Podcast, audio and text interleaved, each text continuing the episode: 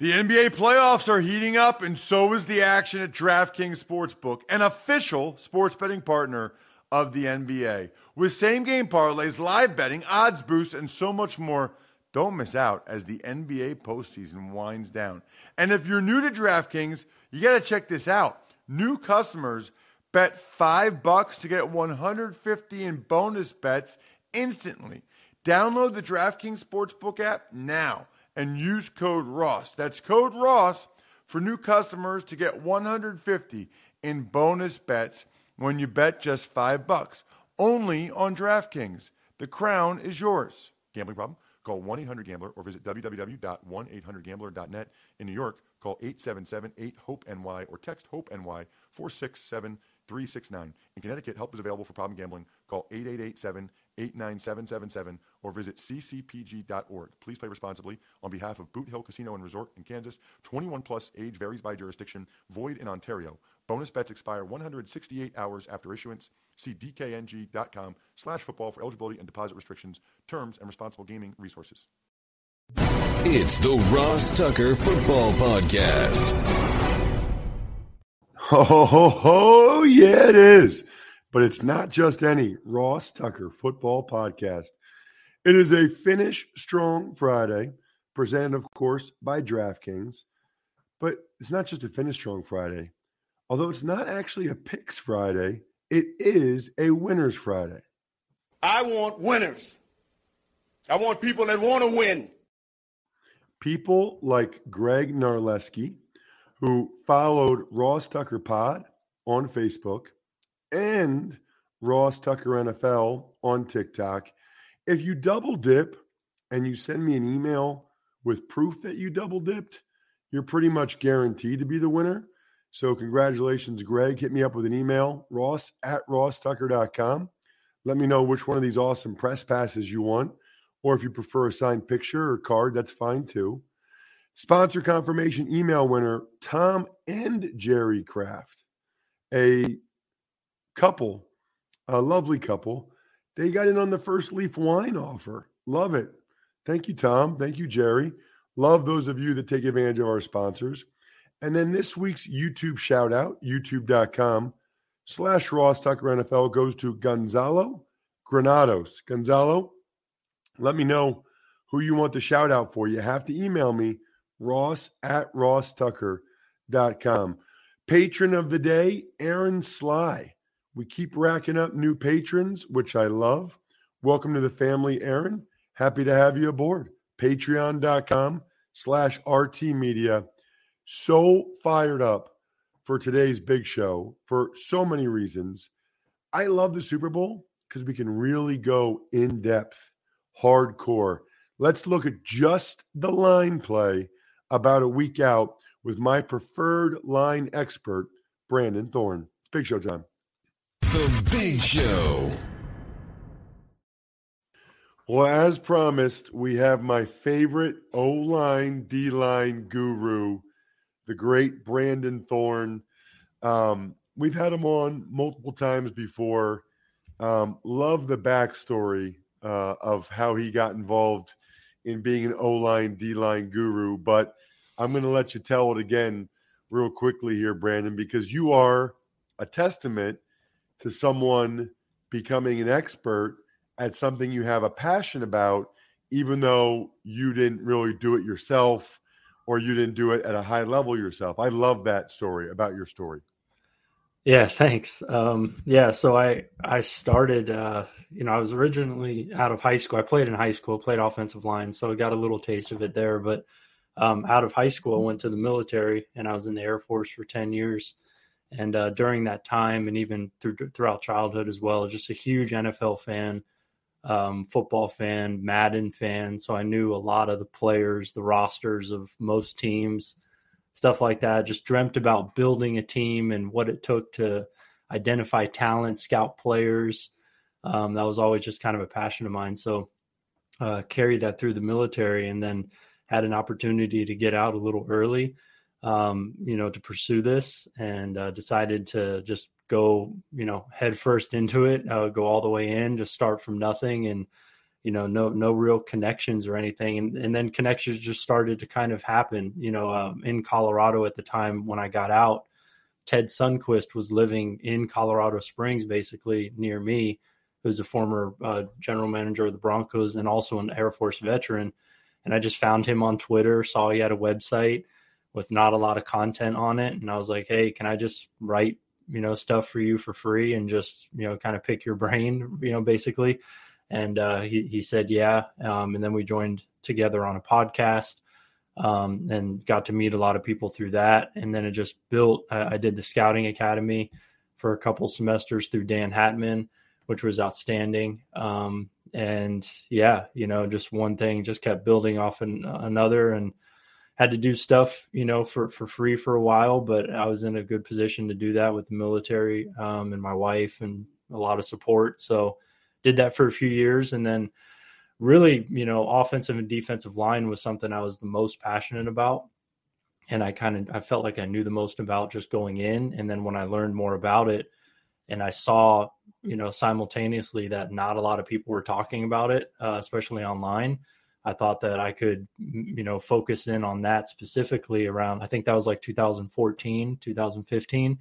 And um, yeah, just been able to build a niche focusing on the trenches and just shining light on, you know, offensive and defensive line play, which, um, you know, and learning along the way. So it's been really kind of like a dream job for me the last few years, especially. But um, yeah, so that that's how I started and what I do. And I, I'm very thankful to to do it.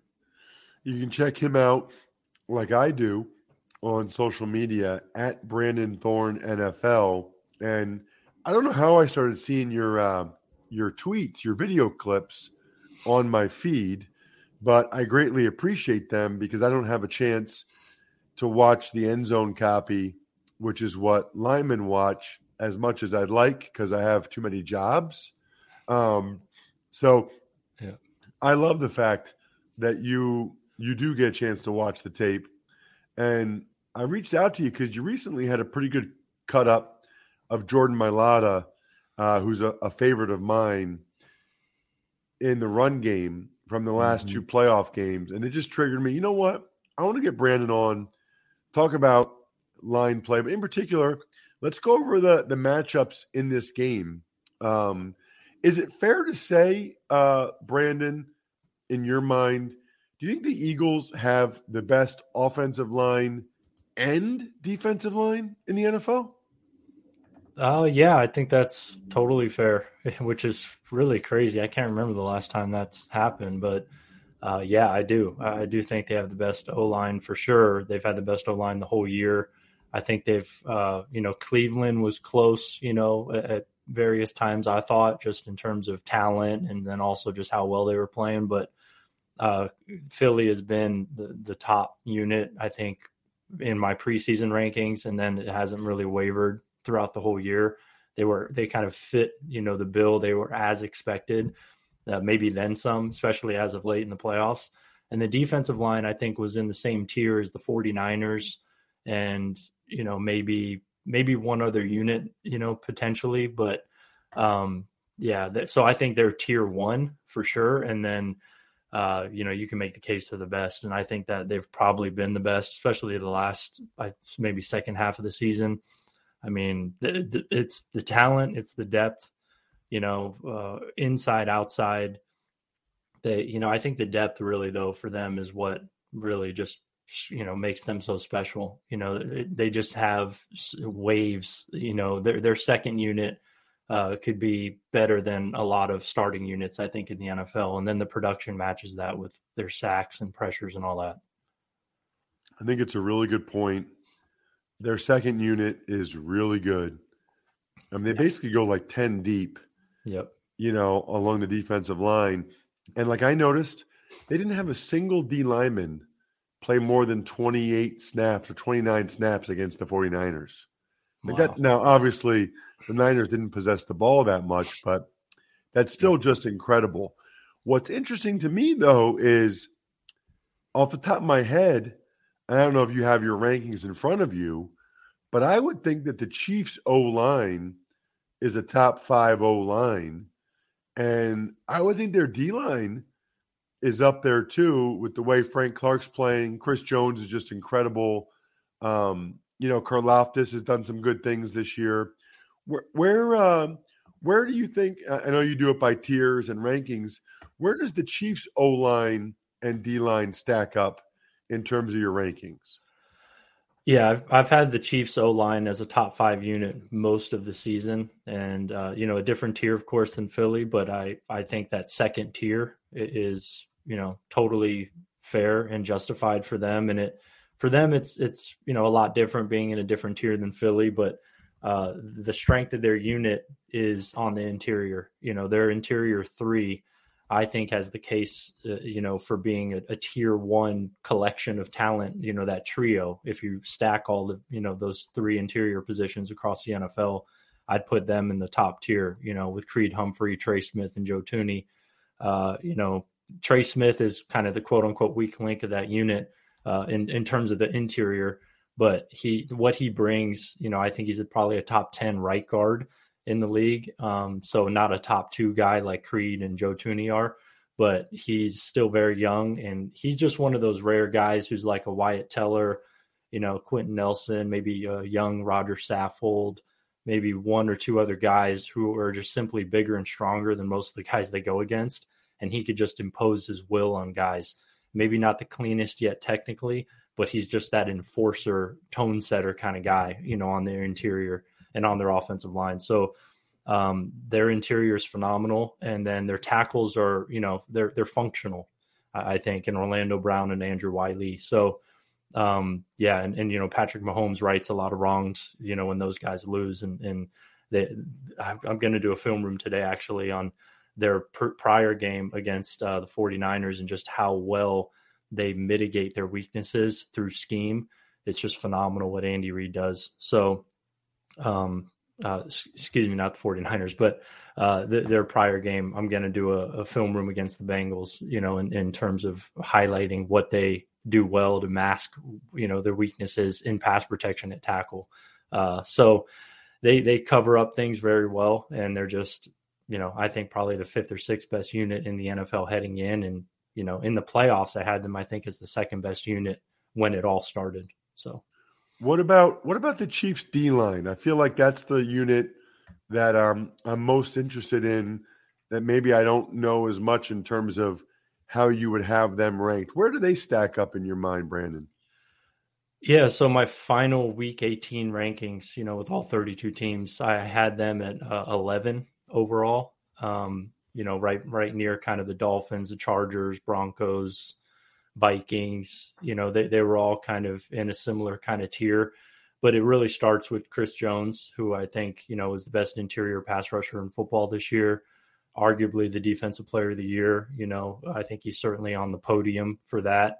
Um, and he's just, you know, he had an absolutely incredible year with what he did inside. He's kind of a closer uh, for that, for that team, for that defense. Uh, so he's just phenomenal, you know, first team all pro kind of guy. Um, and then after that, they kind of have a collection of capable guys, you know, who some are ascending, you know, like a George Karlaftis uh, from Purdue, rookie. He, he's he's pretty pretty solid. He he could do some things on the outside, kicks inside once in a while. Pretty good power rusher. Um, I think their second best pass rusher actually is a very unknown guy named Mike Danna, um, who number fifty-one. He's an undersized. I think he's technically listed as a defensive end, but he primarily does all his damage inside, kicked inside over a guard. Um, and he's very quick, not a lot of surface area to block on him, low to the ground, uh, good natural leverage, good with his hands. Um, so he he gives guards a lot of trouble. Uh, the problem with that is if you catch him on a rundown, especially Philly, they're going to demolish him. So it, they have to be careful uh, about having a guy like that on the field.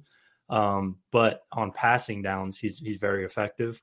Uh, so Dana, Chris Jones, Karlaftis, and then they have uh, Frank Clark and Carlos Dunlap as well. You know, so they have guys who can, who you know, can can really give guys trouble, especially guys like Jordan Mailata. I think if if it's obvious pass down situations, I could see this defensive line, you know, giving Philly some trouble a little bit. But that's the that's the conundrum with Philly. You don't know pass and rundowns.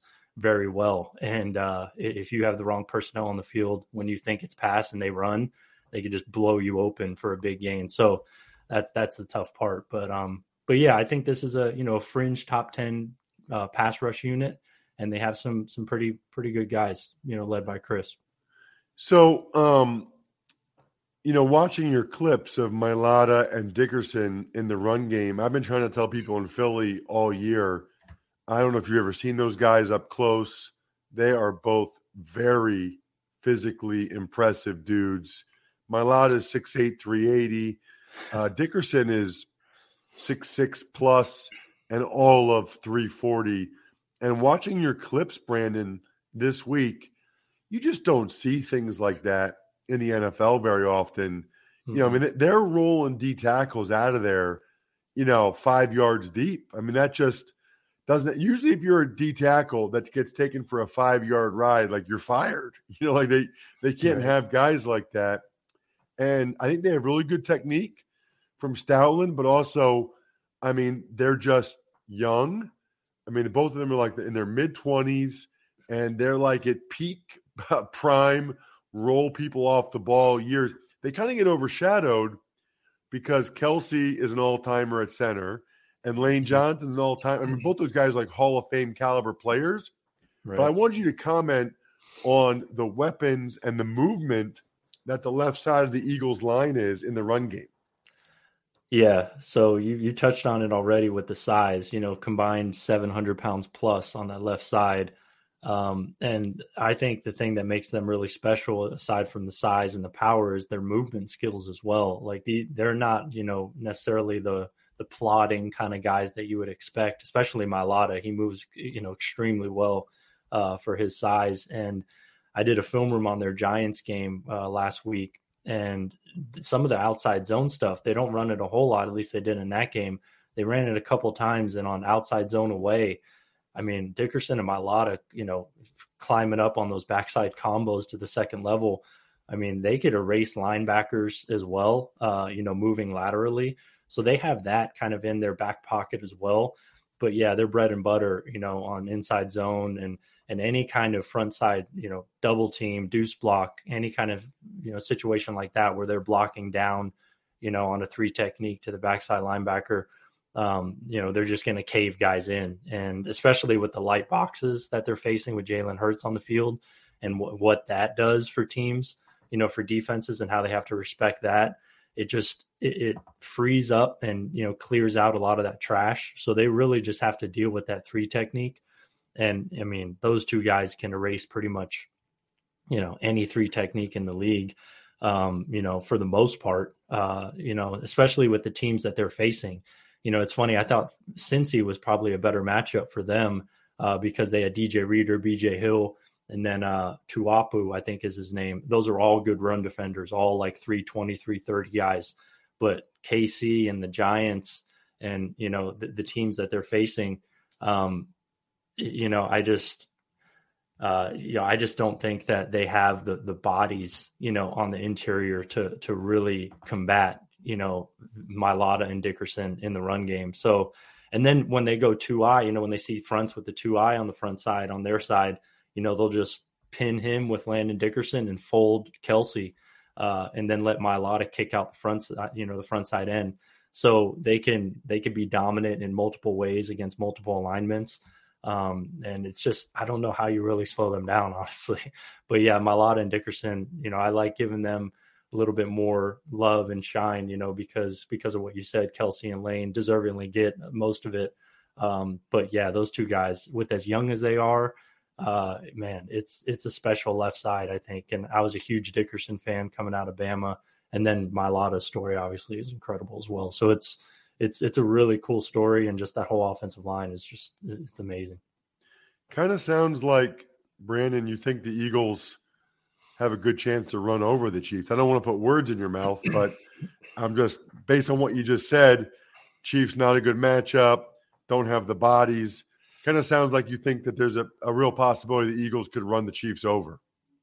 I think it's a possibility for sure. I mean, you know, I, Derek Nandi is a, is a pretty good run defender. I will say that, but the thing with the Giants, you know, that they ran into, you know, Dexter Lawrence is obviously a stud. Leonard Williams was playing hurt, but, you know, he's still pretty good, even, you know, not one hundred percent. The problem is, though, is when those guys need a breather, uh, the depth, you know, was was very poor for the Giants. And any time they had a backup in, they just got ran over. And I think the same thing would probably happen with the Chiefs. Um, you know, Derek Nandi, like I said, he's their he's their best, you know, nose tackle kind of run defender. But, man, when he needs a breather, you know, you're going to have to put in somebody, you know, Kalen Saunders. Um, you know, they have Brandon Williams, which is kind of interesting, but I think he's, you know, barely hanging on. You know, they signed, maybe he has ten snaps left in him, you know, of the old Brandon Williams. We'll see. That would be huge. Um, but they, they're going to need it, because that's the thing. You know, if if you had this great depth, you know, that's a different story. But I don't see the Chiefs having great depth on the interior of their defensive line. And I think that's going to be tested, and it could be a huge liability. So, you know, we'll, we'll see, but it's going to be a challenge. Um, last question, Brandon. Lane Johnson. There's a lot of talk uh, this week about how quick he's getting off the ball. Uh, Niners fans um, believe he's false starting. I've seen the clips. Kind of wanted to get your opinion on mm-hmm. false start or no false start as it relates to Lane. Yeah. Yeah. So yeah, this is a really interesting topic that I've, I've touched on quite a bit with different guys. And I, I think several elite or even very good level guys at tackle specifically have done this over the years. Bakhtiari has done this for a long time. Um, Brian Bulaga, when he was there, and Lane now is kind of the master at it. And um, yeah, I mean, they have it down to a science, and It's it's very difficult, I think. You know, w- when we have the benefit of the remote, the benefit of replay, you know, it, it's easy to kind of see sometimes where he does just move a little early. But, you know, in real time, it's so precise and so close that, you know, it's just difficult to call it. And they have it down to to where they put the refs kind of in that that gray area consistently. And it's, you know, I think it's a, you know, a really savvy thing to do, um, because, you know, as you know, you know, the first guy off the ball, you know, in the trenches, you know, typically is the guy who's going to win the rep. Um, you know, so just having that split second advantage is huge. And then on top of it, Lane Johnson is incredibly athletic. You know, he gets to his landmarks, you know, regardless of level of competition first. Um, so then when you add in that, you know, split second advantage, it, it just becomes very difficult to be in Lane Johnson and pass protection. I understand the frustration. It's the whole season and really the last several years. I mean, Lane Johnson's been doing this. Now it's a big topic, but it's nothing new. Um, and this is just kind of how Lane plays. And uh, it, it's it's just got a lot of recognition as of late. But um yeah, you know, I, from what I understand, that back foot, you know, you can adjust it pre-snap as long as your trunk doesn't move, your head doesn't move. You can kind of move that back foot a little bit. Trent Williams does this a lot as well. And, you know, it's kind of a gray area between adjusting your back foot and coming off the ball with the back foot leading, you know, leading the way. So it's just, it's difficult to pin down for a ref in real time. And Lane Johnson is just spamming it consistently. And, uh, yeah, he, he's having a lot of success with it. It's, I think it's great. But, yeah, from a defensive perspective, I get it. It's it's tough, you know, to to, to face. Brandon, thank you so much for the time. I really appreciate it. This was awesome. Exactly what I was looking for. Yeah, my pleasure, Ross. Thanks for having me. One of the things I know about Brandon, by the way, with his military background, really into exercise, really into working out. My guess is he's all over Peloton, just like my wife is, just like my brother-in-law and sister-in-law are. It's the variety. It's the on-demand a la carte. That's the society we live in now, right? Like where people want what they want when they want it. And by the way, there's nothing wrong with that. That is what you should want. Well, the beauty of Peloton is that's exactly what it is. Pick the type of workout you want, the length you want, the music you want, the instructor you want, when you want it. Pretty incredible, really. And that's why it's awesome. It's available twenty-four seven. Recording this at six thirty. Already got my workout in this morning. Try Peloton risk-free with a thirty-day home trial. It's new members only, not available in remote locations. See additional terms at onepeloton.com slash home dash trial. Tux Takes. All right, Ross, we'll start with a warrant was issued for the arrest of Bengals running back Joe Mixon on one count of aggravated menacing, but agent Peter Schaefer says it'll be dropped today. But the damage is kind of already done. I mean, we all know Joe Mixon's history from college, and if you don't know it, go look it up. Just to have this out there, even if the charges are dropped, it's a really bad look for Joe, given his previous history. Really bad look. And this is this like the second day in a row where something happened in a legal matter I don't quite understand. How's a warrant issued for his arrest today, and then the charges will be dropped tomorrow? Or a warrant was issued for his arrest yesterday, and the charges will be dropped tomorrow. I just don't understand how that happens. That that does not seem like the way it should be. Tux Takes. Cowboys wide receiver Michael Gallup had both knee and ankle surgeries this week. So this is an important thing to note, okay? Michael Gallup did not have a good year for the Cowboys. He's their number two wide receiver and certainly did not play like it. And then we find out after the season, the guy has to have both knee and ankle surgery. That's probably one of the reasons why he didn't play that well or wasn't that productive. And by the way, that doesn't exactly bode well moving forward for Michael, but I just want people to understand sometimes these guys are dealing with injuries that are really bothering them. And sometimes guys can still perform at a really high level through those injuries. Sometimes, like Michael, they can't. But he was out there giving it everything he had. The thing I always say, though, is like most Cowboys fans won't even see the news that Michael Gallup had knee and ankle surgeries. They'll just say he stinks, he's a bum. Because like I always say, if you're inside those white lines, nobody cares. There's no excuse. You're inside the white lines. You are declaring yourself healthy enough to play. You're going to be judged on your performance, and rightfully so. So you don't really get credit for playing through injuries. You, you really don't. But I do think it's noteworthy for Gallup. Knee and ankle for a receiver, that makes his performance this year make a whole lot more sense. And that's our Labatt's Tux Take of the day, presented by Labatt Blue Light, the pristine Canadian Pilsner. Share a Labatt with friends this football season. Tux Takes. Trey Bly was hired as the cornerback coach of the Detroit Lions. I always think that's cool, right? Used to play corner for the Detroit Lions. I like that. Good for him. Tux Takes. Vic Fangio officially accepted the Dolphins' defensive coordinator position. Well, a lot of people wanted him. A lot of people wanted him. I'd be very curious to see how much money Vic got, because a lot of people wanted him. He was with the Eagles during training camp for sure. Um, you know, because I saw him at all the preseason games I was at, uh, like consulting for the team or whatever. So good for Vic, highest paid D coordinator either, uh, of all time. Bet you he can have some Labatt Blue Lights this weekend and enjoy it. Go ahead, Vic. There's no better way to celebrate being the highest paid D coordinator in the N F L than with the pristine Canadian goodness of a cold Labatt Blue Light in your hand. Stock up, be the M V P of your weekend, Vic, and share a Labatt on game day with your crew. By the way, if you saw my Twitter last night, at Ross Tucker N F L, going skiing, starting this morning with my family, and uh, I got my thirty-pack of Labatt Blue Light, all packed up, ready to go. Always enjoy responsibly. Beer, Labatt U S A, Buffalo, New York. Tux Takes. Andy Reid says Mecole Hardman will be doubtful for the Super Bowl.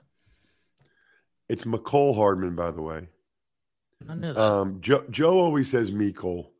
It's uh, it's Mecole, and yeah, Joe kind of said that. I think I think we all kind of anticipated that, just based on how long it took for him to come back from that other injury, and then comes back and re-aggravates it.